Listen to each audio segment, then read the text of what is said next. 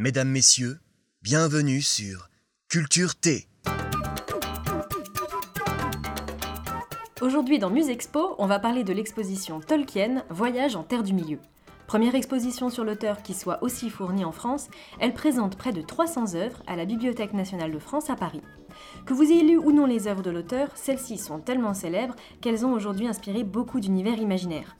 Sans même avoir vu les films, des personnages comme Gandalf, des hobbits, des trolls des montagnes, des nains ou des elfes vous sont très certainement familiers. Pour autant, connaissons-nous bien l'homme qui est derrière tout ça et surtout, savons-nous comment a-t-il créé cet univers? C'est ce que l'exposition propose d'aborder et j'ai eu l'occasion de suivre une visite guidée au cœur de celle-ci pour voir un peu comment ils s'y sont pris. Pour en parler, je vais d'abord vous révéler mes attentes en arrivant, puis j'aborderai les éléments scénographiques et pédagogiques que j'ai préférés. Nous parlerons ensuite des éventuelles choses qui selon moi pourraient être améliorées, et enfin, nous verrons ensemble ce que j'ai retenu et appris de l'expo.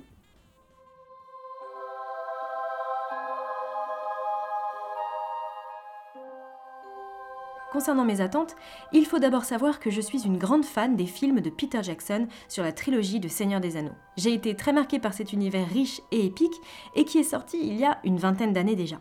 Mes attentes étaient donc assez multiples, surtout sous la forme de questions. Quelle est la personnalité de Tolkien? Comment a-t-il créé l'univers? Par quoi a-t-il été inspiré? Quelle est l'étendue de l'univers? Et surtout, comment cela a-t-il été transposé en film? Le travail d'adaptation m'intriguait réellement. Je voulais en voir plus, entrer une fois encore dans ce monde incroyable. Certes, mes attentes étaient peut-être un petit peu élevées, mais voilà, en tout cas, c'est ce à quoi je pensais quand la guide nous a distribué les oreillettes associées à son micro. C'est d'ailleurs le premier dispositif de l'exposition dont je vais vous parler, car il a tendance à se démocratiser et c'est l'occasion de faire un retour sur l'outil. Contrairement à ce qu'on a pu voir pendant des années, il ne s'agit pas là d'un gros casque avec deux écouteurs en mousse, mais d'un discret embout à placer sur une seule oreille. C'est vraiment très appréciable car vous pouvez ainsi toujours entendre les autres médias de l'exposition ainsi que son ambiance sonore et cela permet aussi aux autres visiteurs de ne pas souffrir les explications à voix haute des guides qu'ils ne suivent même pas. Nous entrons ensuite dans l'exposition, accueillie par une courte vidéo où l'on voit John Ronald Reuel Tolkien, donc J.R.R. Tolkien, et ses premières illustrations. L'ambiance se veut feutrée et douce, et nous apprenons ici que l'exposition présentera deux catégories d'objets. Les créations originales de la main de l'auteur, elles sont d'ailleurs signalées par le monogramme de Tolkien, c'est une sorte de signature, elles sont sur un cartel blanc, et des œuvres ou des objets qui ne viennent pas de Tolkien, mais qui viennent plutôt des fonds privés et des prêts faits à la BNF pour illustrer, accompagner et questionner l'univers de l'auteur. Ces dernières pièces sont signalées par un cartel noir et elles sont très variées car elles viennent vraiment contextualiser et expliquer les sources d'inspiration de Tolkien. Ainsi, on a pu voir des armes médiévales, des tableaux, des chansons, des écrits, des livres anciens, des pierres précieuses ou des objets rares. Personnellement, je trouve formidable cette idée d'associer les œuvres de l'artiste et des objets permettant d'illustrer son époque, mais aussi ses centres d'intérêt. Et c'est selon moi vraiment intéressant sur trois axes autour de la transmission. Le premier, cela donne du relief aux œuvres originales et permet de les raccrocher à une sorte d'imaginaire ou de savoir historique qui serait collectif. Cela nous resitue en quelque sorte à l'époque de l'auteur. Par exemple, c'est très parlant d'associer un tableau pré-raphaélite ou d'art nouveau avec l'univers très élégant et dessiné des elfes de Tolkien. Ensuite, cela permet d'exposer des œuvres originales les unes associées aux autres et de leur donner l'opportunité d'être vues. C'est comme un petit peu élargir nos connaissances à d'autres objets, d'autres savoirs. Par exemple, cela m'a permis à moi d'apprendre ce qu'était la chanson de Roland ou de découvrir le magnifique échiquier dit de Charlemagne. Ce sont des pièces qui sont utilisées notamment pour illustrer le Rohan, territoire des hommes, chez Tolkien. Enfin, cette exposition permet de présenter et de valoriser les œuvres de la BNF. Et oui, il n'y a pas que des livres parmi les collections et on découvre bien ici la richesse des objets qu'ils préservent. Un parti pris plutôt réussi donc et qui méritait qu'on en parle. Je viens d'évoquer les elfes et les hommes, cela me permet de vous parler du second parti pris que je trouve intéressant, celui de créer un parcours linéaire d'abord autour des peuples qui vivent sur la Terre du Milieu. L'exposition aurait pu suivre la chronologie de l'auteur, celle de l'œuvre, ou même suivre des thèmes clés, par exemple le pouvoir, la mort, la fraternité, la guerre ou l'amitié, mais le choix a été fait de scinder les espaces par espèce. Les hobbits et la comté, les nains et les montagnes, les hommes et les plaines, les ents et les forêts, les magiciens et les vallées, les orques et le mordor, et ainsi de suite. Je pense que ce choix est judicieux parce qu'il permet de mettre en lumière ce qui comptait réellement pour Tolkien, c'est-à-dire les systèmes linguistiques. Ils étaient propres à chaque peuple et aussi les traits et les univers très particuliers de chacun d'eux étaient ainsi valorisés. On apprend d'ailleurs que pour Tolkien, chaque peuple représentait un aspect de l'humanité. Après cette première partie du parcours, une seconde galerie, plus petite, permet d'en savoir plus sur la vie de l'auteur. Son engagement comme enseignant à Oxford, sa passion pour l'écriture et la lecture, ses centres d'intérêt, son rôle de père, son travail universitaire. Pour aller plus loin maintenant sur le détail des dispositifs de l'exposition que j'ai trouvé particulièrement intéressant, je vais vous évoquer rapidement cinq éléments notables. Tout d'abord, l'exposition de tapisseries géantes de 3,20 m par 2,80 m créée par la Cité d'Aubusson à partir de dessins originaux de J.R.R. Tolkien. En effet, outre le travail artisanal d'exception réalisé sur ces tapisseries, on a l'occasion de découvrir certaines œuvres dans un format inédit et surtout sublimé. Alors oui, les originaux Tolkien sont déjà très jolis dans leur format original, mais là on ajoute vraiment à l'œuvre un supplément décoratif digne de toute grande saga épique. L'effet est vraiment saisissant, les illustrations prennent de l'envergure et nous permettent ainsi d'entrer dans le paysage mental de Tolkien. Ensuite, si l'exposition est très visuelle par les illustrations multiples de l'auteur, elle est aussi sonore. Pendant l'exposition, chez les elfes notamment, on a la possibilité d'écouter un poème en français et en elfique. Si les visiteurs vont rarement écouter le poème en entier, ils sont nombreux à vouloir écouter les différences de sonorité entre les deux langues. Autre dispositif autour du son, les ambiances sonores associées à certains territoires, notamment par exemple les chants elfiques pour le passage d'une partie de l'expo à une autre et qui permet notamment de ne pas perdre son engagement dans le parcours. Je noterai ensuite la création de deux grands panneaux propres à l'exposition, une chronologie des âges de la Terre du Milieu, qui permet dès le début de l'expo de réaliser l'ampleur du monde créé par Tolkien, et la chronologie personnelle de l'auteur, qui est plutôt en fin de parcours cette fois, et qui permet de comprendre et d'associer les temps forts de sa vie et la création de son œuvre-monde. Enfin, sur un grand mur a également été présenté une sorte d'arbre, un arbre des langues créé par Tolkien. C'est une façon très visuelle et synthétique de regarder cet aspect de son travail et d'en apprécier pour autant toute la complexité. Voilà en ce qui concerne les dispositifs remarquables. J'ajouterai à cela deux commentaires. J'ai particulièrement apprécié la qualité des œuvres proposées.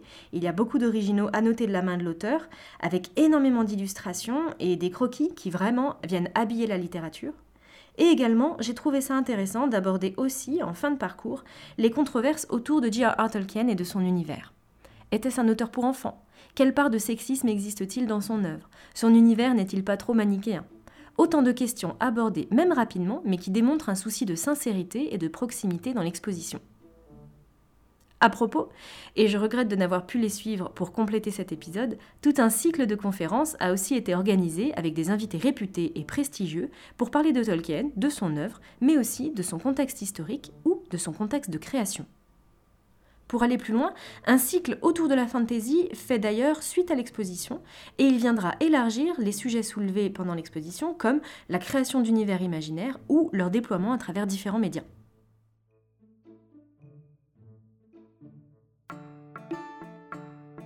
Maintenant que nous avons vu les points forts de l'exposition, je vais aborder les éléments qui m'ont un petit peu manqué ou en tout cas qui m'ont questionné pendant ma visite.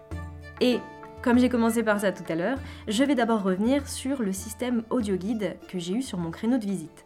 Même si le dispositif s'est amélioré avec l'utilisation discrète d'une oreillette qui permet l'exploration libre tout en bénéficiant des commentaires du guide, je ne suis pas encore totalement convaincue de son intérêt comparé à un audio guide autonome. C'est d'autant plus vrai que sur cette expo, il n'y avait pas vraiment d'œuvre interactive. Donc on est plus dans de la déambulation contemplative où il faut lire beaucoup de cartels. En ces conditions, il serait intéressant de faire de la visite guidée un média un petit peu intermédiaire, en nous invitant peut-être, pourquoi pas, à interagir plus avec les œuvres ou avec le guide. Finalement, entre écoute passive et déplacement guidé, on a un petit peu le sentiment de traverser l'expo sans vraiment la lire. Peut-être est-ce propre à chaque guide et à chaque visiteur, néanmoins il pourrait y avoir une réflexion sur l'expérience même de visite. En parlant d'expérience, petit regret au sujet de l'exposition, les photos y étaient interdites. Alors, sans entrer dans le débat sur les droits d'auteur, cela me questionne en fait sur les limites qu'on impose finalement à la transmission. Pour moi, pas de photos revient un petit peu à dire allez-y, regardez, mais pas trop. Si on protège l'œuvre pour quelques personnes peut-être mal intentionnées, on prive aussi tous les autres du plaisir à partager ce qu'on a vu, mais aussi à se le remémorer. Or, la mémorisation, on le sait bien, ça facilite la transmission. De même, j'en parlais un peu plus tôt, l'exposition propose très peu d'interactions et d'œuvres dynamiques. Le tout est finalement assez sobre. Je ne dis pas qu'il faut toujours de l'interaction partout, mais certains sujets et objets s'y prêtent particulièrement bien. Par exemple, sur l'exposition Tolkien, j'aurais aimé qu'on m'explique comment on crée une mythologie ou comment on crée une langue. Ces aspects très pratiques et forts sur l'exposition auraient pu se présenter sur la forme de petits ateliers, in situ, avec par exemple, je sais pas, des cartes, des briques à manipuler, ou des arborescences à créer, bref, n'importe quoi pour permettre au visiteur de cuisiner lui aussi son petit méta-univers en quelques gestes. Si les inspirations nordiques, germaniques et scandinaves étaient souvent invoquées, on a finalement peu vu leur correspondance linguistique pratique sur l'univers final. Autre élément de transformation qui n'a pas du tout été abordé, c'est celui de l'adaptation. En effet, aucune mention n'est faite sur les films et sur les autres supports dérivés issus du Seigneur des Anneaux. J'en ai discuté un peu avec la guide à la fin de la visite et elle m'a expliqué la volonté des organisateurs de créer une exposition qui parle du vivant de Tolkien, c'est-à-dire de lui, de son œuvre, mais ancrée dans son époque. Même si je peux comprendre cette volonté, euh, je trouve qu'il est difficile de se dire qu'on a un sujet aussi énorme que l'impact de Tolkien, c'est-à-dire vraiment tout l'univers de ses adaptations, qui soit complètement éclipsé. Donc peut-être que cela doit faire l'objet euh, d'une autre exposition. En attendant, j'ai un peu trouvé ça étrange que ça ne soit même pas mentionné. Lié à ce sujet, j'aurais aussi aimé en savoir plus sur le genre littéraire auquel appartenait Tolkien. Il se défendait d'appartenir à l'heroic fantasy, mais plutôt au merveilleux et à la féerie, ou alors au conte mythologique. Cet aspect est abordé en fin d'exposition, mais aurait mérité un petit peu d'approfondissement selon moi. Beaucoup de contenu était à lire sur les cartels tout au long de l'expo, et ça fait qu'à la fin, eh bien, si le mode de présentation des infos n'a pas varié, vous saturez complètement d'informations. C'est enfin l'objet de ma dernière remarque, certaines informations auraient mérité un affichage plus visuel pour permettre différents niveaux de lecture des messages clés. J'ai vraiment eu le sentiment que pour tout saisir, il fallait lire tous les cartels, ce qui n'est pas vraiment envisageable malgré mes deux heures de visite.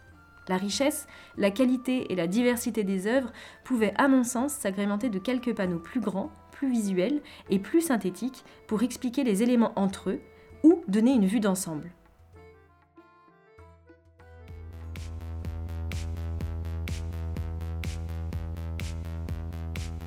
Alors, on a fait le tour de mon avis sur l'exposition Tolkien Voyage en Terre du Milieu. Je vous ai dit euh, ce que je pensais des dispositifs qui ont fait sens pour moi. On a parlé des axes que j'aurais peut-être vus différemment. Je vous propose maintenant de voir ce que j'ai appris de cette exposition et que je vais également du coup pouvoir vous transmettre. C'est parti Exposition Tolkien Voyage en Terre du Milieu. Vous avez 16 nouveaux apprentissages. Tolkien était un passionné de langue depuis l'enfance, où il en inventait avec ses cousins et ses cousines pour ne pas se faire comprendre des adultes. Il a d'ailleurs créé près de 50 langues au cours de sa vie, dont 14 qui sont complètes. D'ailleurs, quelqu'un qui aime et qui s'intéresse aux langues, on appelle ça un philologue. Originellement, Tolkien a écrit Le Hobbit pour ses enfants. Sa publication en livre tient plutôt du hasard, ce n'était vraiment pas son intention. Le Hobbit a eu tellement de succès que les fans et les éditeurs ont réclamé d'autres histoires de Hobbit. Tolkien, de son côté, ne souhaitait pas tellement raconter d'autres histoires de Hobbit. En revanche, il cherchait un moyen de faire vivre toutes les langues qu'il avait créées. C'est ainsi qu'il démarra le travail de la Terre du Milieu. Tolkien mit 17 ans à écrire Le Seigneur des Anneaux.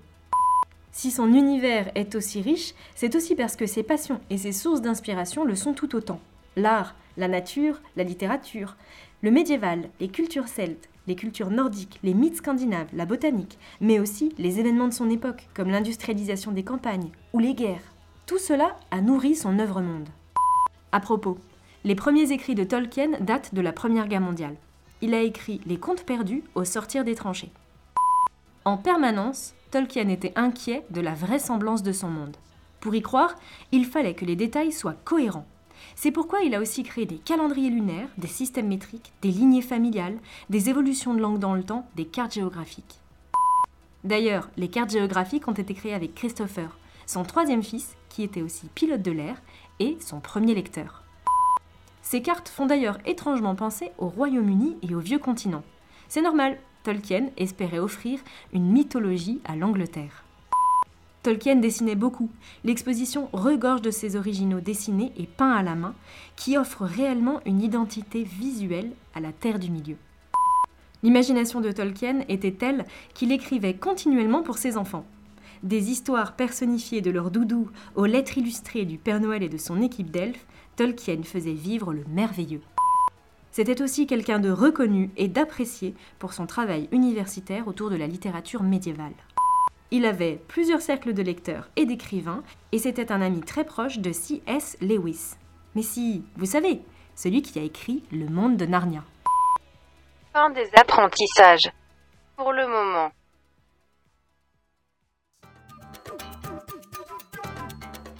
Nous arrivons à la fin de cet épisode. Je conclurai simplement en disant que j'ai apprécié ma visite et que j'ai beaucoup appris. En ce sens, l'exposition tient ses promesses, même si je serais peut-être allé un petit peu plus loin sur les procédés de création. Mais qui sait, cela fait aussi peut-être partie des secrets de l'auteur. Allez, je vous laisse infuser tout ça et je vous dis à très bientôt pour un nouvel épisode de Musexpo. Arrivederci, c'est comme ça qu'on dit.